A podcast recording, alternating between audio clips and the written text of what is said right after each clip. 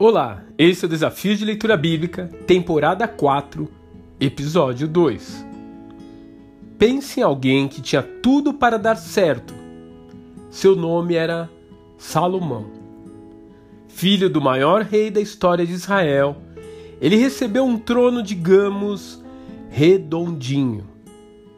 Além de seu pai lhe dar todas as instruções para lidar com aqueles que poderiam puxar o seu tapete, ele também recebeu de herança um caixa real bem recheado, que lhe permitiu construir duas grandes empreitadas como administrador nacional. Primeiro foi o seu templo dedicado a Yahvé, e em segundo lugar, o Palácio Real, com seus anexos que incluíam uma luxuosa casa de veraneio. Entretanto, o maior feito de Salomão foi sem dúvida dar a resposta certa à pergunta que qualquer um gostaria que Deus lhe fizesse.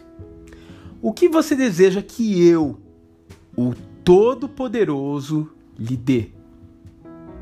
Com um coração humilde, Salomão respondeu que precisava da sabedoria divina para governar Israel segundo a vontade de Deus. Puxa, essa era a resposta que Deus esperava do homem desde o Éden.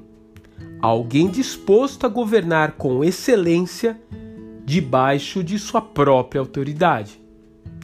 Não é à toa, então, que o Senhor surpreende Salomão com muito mais do que ele poderia sonhar em fama, poder, sabedoria e riqueza.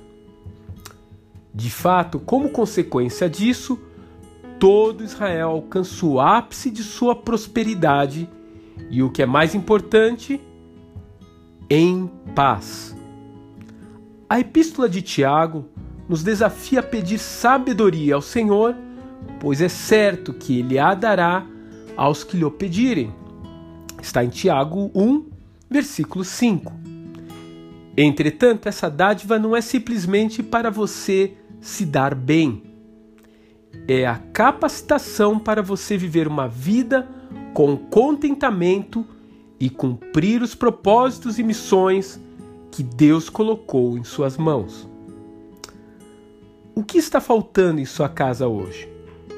Paz, harmonia, provisão, crescimento. Deus quer usar você para começar uma nova fase de bem-aventuranças em sua família. Não acredita? Então ore ao Senhor e peça que Ele lhe capacite para isso. E prepare-se para se surpreender com o que Deus irá fazer.